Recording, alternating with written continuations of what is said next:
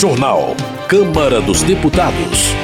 A regulamentação da reforma tributária deve ser prioridade da pauta. Reforma do ensino médio está pronta para ser votada em plenário. Deputados ainda não entraram em acordo sobre desoneração de folhas de pagamento. Boa noite. Deputados do governo e da oposição retomam as atividades depois do carnaval, ainda em busca de um acordo relativo à medida provisória que reonera a folha de pagamento. São afetadas empresas de 17 setores da economia. Mais detalhes na reportagem de Antônio Vital. A medida provisória foi editada no final de dezembro e, na prática, revoga a lei que prorrogou a desoneração até 2027. A lei foi promulgada depois que o Congresso derrubou o veto presidencial à prorrogação dos descontos nas folhas de pagamento prevista em projeto aprovado pela Câmara e pelo Senado. A edição da MP, depois que o Congresso autorizou a manutenção da desoneração, provocou críticas entre deputados e senadores. Isso porque, além de acabar com a desoneração, a medida provisória também revogou outro benefício aprovado pelo Congresso, o Programa Emergencial de Retomada do Setor de Eventos, conhecido como PERSE. O PERSE foi criado durante a pandemia de Covid-19 para socorrer o setor de eventos. Mais de 300 deputados e senadores assinaram um manifesto pedindo ao governo a manutenção do programa. E os presidentes de 17 frentes parlamentares assinaram um documento pedindo a rejeição ou devolução da MP ao governo. O deputado Zé Neto, do PT da Bahia, que está participando da negociação entre o governo e o Congresso, defendeu a reoneração da folha de pagamento como maneira de aumentar a arrecadação e manter o equilíbrio fiscal diante dos gastos do governo, inclusive do pagamento de emendas parlamentares. Em entrevista ao programa Painel Eletrônico da Rádio Câmara, ele disse que, entre as medidas estudadas para compensar uma eventual manutenção da desoneração da folha, está a cobrança de imposto de importação de produtos de até 50 dólares. Na medida que chega de fora, até 150 dólares, que dá em torno de 250 reais, sem pagar imposto, a indústria nacional, a produção nacional e o varejo nacional acaba perdendo também perde o emprego, perde a produção, perde economicamente e a gente deixa de arrecadar. Esse é um tema correlato que tem que estar na mesa também para ser discutido. Talvez não seja nem voltar a, a cobrar os 60% todo, que é o imposto de importação, mas cobrar algo que dê competitividade, que garanta a equidade dentro do Brasil que vem de fora, a negociação entre governo e legislativo pode incluir a revogação do trecho da MP sobre a remuneração das empresas e o envio ao Congresso de um projeto de lei sobre o assunto. O governo alega que a desoneração aprovada no governo Dilma Rousseff não cumpriu o objetivo inicial de aumentar o número de empregos. O deputado Zé Silva, do Solidariedade de Minas Gerais, defende a manutenção dos descontos e cobra do governo informações que sustentem a alegação. Segundo ele, se a medida provisória for votada em plenário, será rejeitada por grande maioria. Eu acho que nós temos três alternativas. A primeira delas é a devolução, ah, o segundo é o que o governo propôs, é, é, é, esse projeto, e até colocar em votação ela, a, a medida provisória, se colocar em votação, com certeza o resultado poderá ser aprovada a devolução como quase unanimidade pelo Congresso Nacional. Então, eu acho que se o governo, o governo precisar abrir rapidamente, é como se diz, a bola está com o governo. A medida provisória perde os efeitos em abril, se não for votada até lá. Ela deve ser analisada por uma comissão mista composta por deputados e senadores antes de ser votada nas duas casas. Mas até agora a comissão não foi instalada e já foram apresentadas 165 emendas ao texto. A desoneração da folha, revogada pela MP, permite que as empresas de 17 setores da economia paguem alíquotas de no máximo 4,5% sobre a receita bruta, em vez de 20% sobre a folha de salários. Da Rádio Câmara de Brasília, Antônio Vital. Economia. Evaí Vieira de Melo, do PP do Espírito Santo, chama a atenção para o déficit primário registrado pelo governo em 2023 de 230 bilhões de reais. Na visão do parlamentar, esse número revela o interesse do governo em gastar recursos públicos e o desapego à responsabilidade fiscal. Só da Lei Rouanet, o governo, ao invés de segurar e regular essas contas, nós estamos passando de 16 bilhões de reais gastado com a Lei Rouanet. Com isso, a nossa dívida pública do Brasil vai passar de 80% do PIB em 2024, já caminhando, sinalizando para 90% a partir de 2040, segundo a OCDE. Isso é extremamente preocupante porque nós pegamos desde a PEC da transição, depois o arcabouço fiscal, o governo abriu o leque para aumentar as despesas de custeio com a máquina pública, com folha de pessoal, investimento em algumas outras áreas, que não conseguiu segurar o custo da máquina pública. Segundo Evair Vieira de Mello, se o governo insistir em não fazer a reforma administrativa, pode haver um colapso nas contas públicas, o que pode impactar diretamente no aumento de juros e inflação. Gabriel Nunes, do PSD da Bahia, destaca o novo arcabouço fiscal aprovado em 2023 e que substituiu o teto de gastos. Ele também ressalta ações do governo federal, como a volta do Minha Casa Minha Vida e o novo programa de aceleração do crescimento. Gabriel Nunes ainda destaca a aprovação de projeto de lei que liberou 15 bilhões de reais para compensar a perda de arrecadação de estados, do Distrito Federal e de municípios. Além disso, o congressista exalta os benefícios da aprovação da reforma tributária. Costumo dizer que a reforma tributária vai dinamizar muito a economia brasileira, gerando emprego, facilitando a cobrança dos tributos, facilitando que as empresas possam estar vindo é, a operar aqui no Brasil, haja vista que a reforma tributária se espelha praticamente em todo o sistema tributário das principais economias mundiais, além de estar buscando evitar a bitributação. Consumidor Jorge Braz, do Republicanos do Rio de Janeiro, defende a aprovação de projeto que permite ao cidadão que adquire um veículo realizar as manutenções obrigatórias fora da concessionária, sem que isso acarrete em perda da garantia de fábrica. Jorge Braz afirma que essa permissão já é comum em países da Europa e nos Estados Unidos. De acordo com a proposta, os mecânicos independentes teriam acesso às peças originais dos fabricantes de veículos.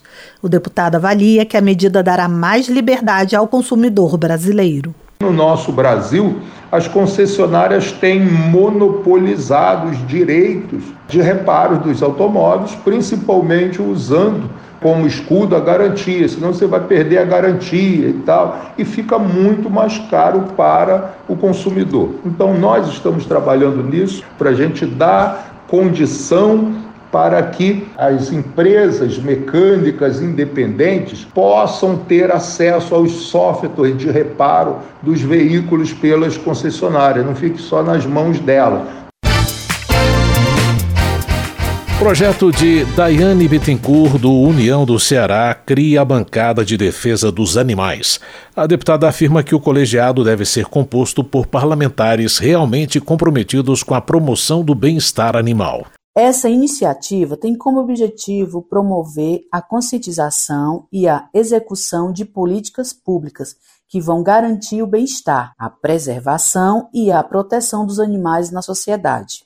É importante ressaltar que a bancada de defesa dos animais, se aprovada, será vitalícia. Segundo Daiane Bittencourt, o projeto representa um passo significativo na construção de uma sociedade mais justa, compassiva e consciente de suas responsabilidades com todas as formas de vida.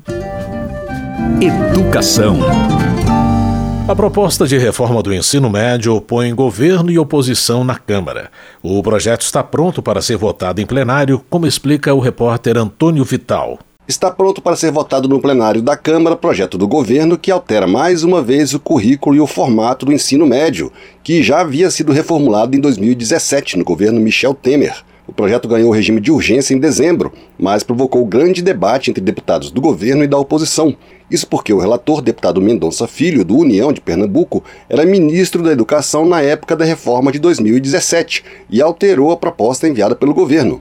Um dos principais motivos de discórdia entre os governistas e o relator é a quantidade de horas de aula para as disciplinas obrigatórias. O governo pretende aumentar dos atuais 1.800 para 2.400 horas a carga horária mínima dessas disciplinas. Como a carga horária total obrigatória do ensino médio é de 3.000 horas, sobrariam 600 horas para temas como a formação técnica profissional. Mendonça Filho acha 600 horas para o ensino técnico insuficientes, por isso propôs uma redução de 2.400 para 2.100 no total de horas das disciplinas obrigatórias. As demais 900 horas do total de 3 mil seriam destinadas ao que chama de itinerários formativos, assuntos a serem aprofundados de acordo com o perfil de cada aluno e onde estaria incluído o ensino técnico.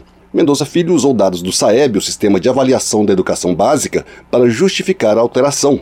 O SAEB aponta que apenas um terço dos alunos da terceira série do ensino médio alcança nível adequado de aprendizado em língua portuguesa. O percentual cai para 10% em matemática. Para o relator, um currículo engessado com 13 disciplinas e 2.400 horas mínimas é uma das causas do problema.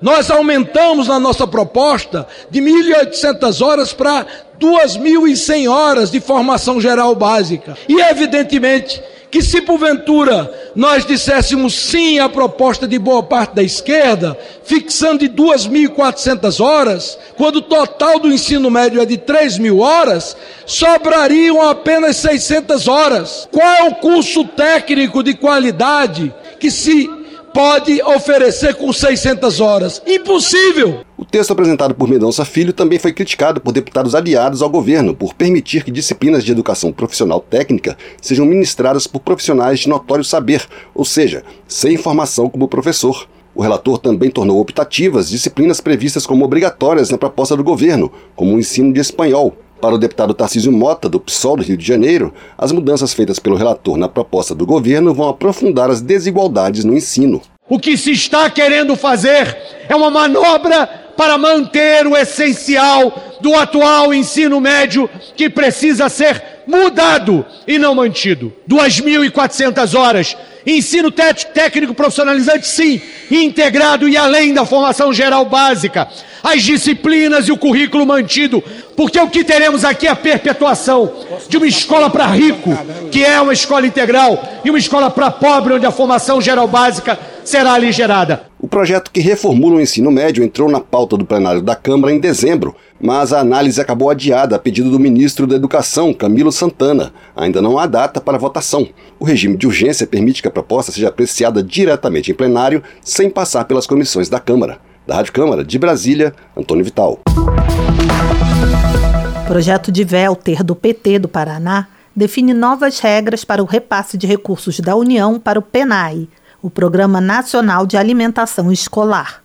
O deputado explica que a proposta visa incluir os institutos federais no programa. Eu estou alterando essa lei do PENAI, garantindo que todos os institutos federais também acessem esses recursos. É a compra de alimentos dos agricultores familiares que também vai chegar em todos os institutos federais do país. Então, o programa Compra Direta da Agricultura Familiar vai se consolidando. Os institutos federais estavam fora da garantia legal. Então, isso garante segurança alimentar, garante uma alimentação muito saudável para todos os estudantes da rede federal que estavam fora. Velter acrescenta que, pela sua proposta, 30% do valor repassado pelo PENAI devem ser investidos na compra direta de produtos da agricultura familiar, estimulando o desenvolvimento econômico e sustentável das comunidades. Dandara, do PT de Minas Gerais, celebra a nova lei de cotas, que ampliou a reserva de vagas nas universidades federais e instituições de ensino técnico de nível médio federais para negros, indígenas, pessoas com deficiência, estudantes de escolas públicas e quilombolas. Nós asseguramos a prioridade dos cotistas serem bolsistas de assistência estudantil. Garantimos a cota na pós-graduação nós também criamos a cota quilombola. Invertemos a prioridade para dizer que primeiro concorre na ampla concorrência e depois na cota. Nós queremos cada vez mais fazer da educação chave para transformar a vida das pessoas. Garantir que a gente entre e permaneça na universidade para a gente seguir transformando o nosso Brasil. Vamos em frente com a educação a gente muda o mundo. De acordo com Dandara, a nova lei de cotas é a maior ação afirmativa da história do país. Ela afirma que a medida abre caminho para a formação de mais doutores e doutoras negros e negras. Votação. A Câmara retoma as votações nesta semana. Depois da pausa do carnaval, temas como a regulamentação da reforma tributária, a reformulação do ensino médio e os cortes no orçamento devem voltar ao debate. O repórter Santiago Delap tem as informações. Passado o carnaval, a Câmara dos Deputados retoma as votações em plenário. Como a pauta ainda não foi divulgada, seria arriscado fazer uma previsão mais certeira sobre o que deve ou não ir a voto nesta que tende a ser uma semana dedicada mais à busca pelo alinhamento político entre mesa diretora e lideranças partidárias. No entanto, dá para se ter uma noção geral dos assuntos que podem dominar os debates nas próximas sessões, a julgar por declarações recentes do presidente da Câmara, deputado Arthur Lira. Neste ano, iremos apreciar a vasta legislação infraconstitucional atinente à reforma tributária, contribuindo assim para melhorar nosso ambiente de negócios, atrair investimentos e reduzir os custos que corroem a nossa competitividade. Da mesma forma, se no ano passado apreciamos e votamos diversas matérias voltadas para a sustentabilidade ambiental, neste ano continuaremos a priorizar o debate sobre os projetos relativos a essa área. O Brasil tem enorme compromisso com a chamada pauta verde, fundamental no esforço global que tem sido feito em busca da proteção ao meio ambiente, da transição energética e do fomento da economia sustentável. Para regulamentar a reforma tributária, terá que se definir em lei complementar a lista dos produtos da cesta básica, que terá alíquota zero. Outra lei vai tratar do chamado imposto do pecado, para taxar produtos nocivos à saúde e ao meio ambiente. Será preciso regular também o cashback, que é a devolução do imposto a pessoas de baixa renda, além da tributação por regimes específicos para alguns setores, como os de combustíveis, imóveis e cooperativas, entre outros pontos. A regulamentação da reforma tributária é também uma das agendas econômicas prioritárias do governo Lula, que tem pressa na aprovação das matérias, já que no segundo semestre as votações diminuem o ritmo por conta das eleições municipais. Outro tema que acabou ficando para este ano é a reformulação do ensino médio, que foi aprovada em 2017 no governo Temer e colocada em prática em 2022. Mas, segundo o Ministério da Educação, as novas regras não tiveram a adesão esperada de professores e estudantes e a implantação do modelo está suspensa desde abril do ano passado. O governo apresentou um projeto de lei para redefinir a política nacional do ensino médio. O texto foi modificado pelo relator e ex-ministro da Educação, deputado Mendonça Filho, do União de Pernambuco. No nível médio, a gente infelizmente se depara com a tragédia social de grandes dimensões. 40% de evasão, maior do que a Colômbia, a Costa Rica, México, só para ficar nesses exemplos.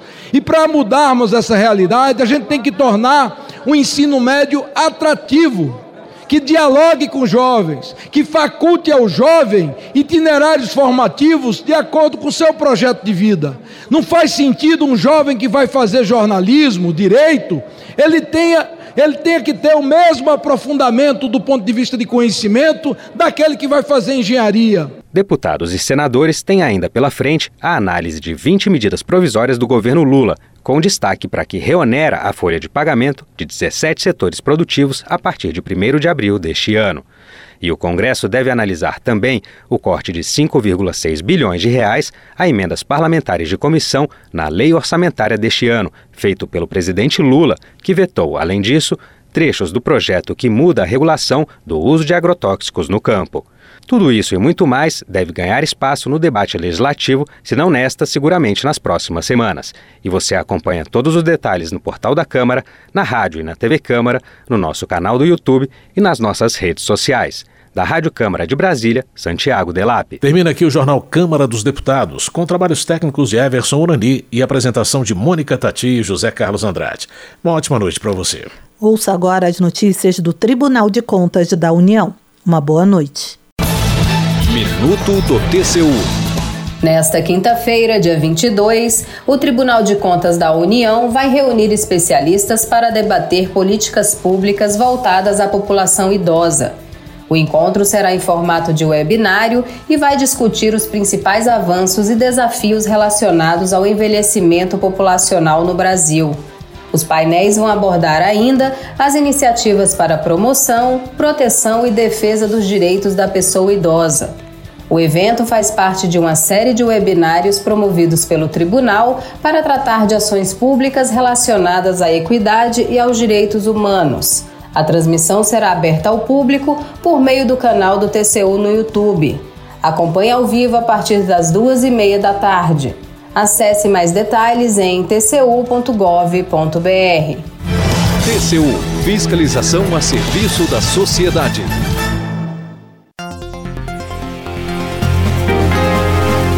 Você ouviu a voz do Brasil.